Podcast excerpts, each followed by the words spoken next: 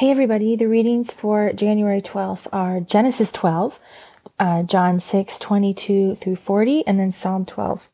And we're going to look at Psalm 12, and I'm just going to read it because it's only nine verses. So, Psalm 12. Help, Lord, for the godly man ceases, for the faithful disappear from among the sons of men.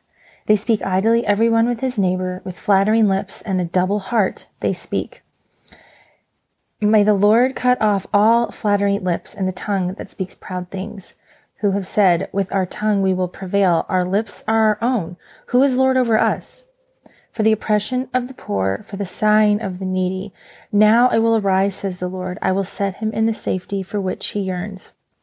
The words of the Lord are pure words, like silver tried in a furnace of earth, purified seven times. You shall keep them, O Lord. You shall preserve them from this generation forever. The wicked prowl on every side when vileness is exalted among the sons of men. So I, I like that, um, man's words and God's words here are, um, compared. It talks about men's words speaking idly with everyone, like gossiping, flattering lips, but you have a double heart about it. Um, it also says, in my Bible an inconsistent mind when it says a double heart. Um, it talks about flattering lips, tongues that speak proud things. And then also in verse uh, four, talking about um, that we are have this prideful independence, right? That our lips are our own. Who's Lord over us? Like I'm going to say whatever I want to say.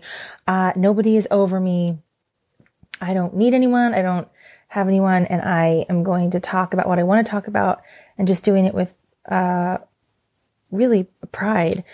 And then in the next verse, it talks about the Lord arising for the oppression of the poor, the sign of the needy, and it talks about the Lord, the Lord's words are pure words. So in comparison to man's words being these things that are not pure, that are not kind, that are not loving, but the Lord, the Lord has pure words.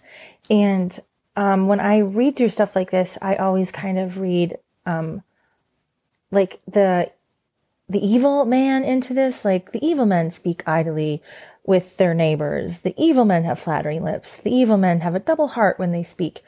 But really, it could say Joanna speaks idly with everyone and her neighbor Joanna has flattering lips and a double heart when she speaks.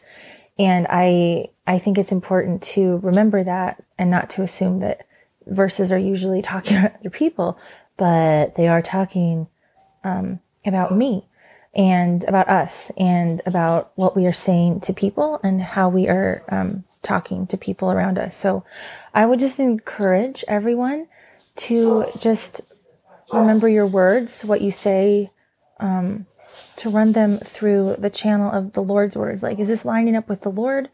The Lord's words, you're pure. Am I speaking to this person with a pure heart? Am I speaking lies to someone or am I speaking the truth to someone?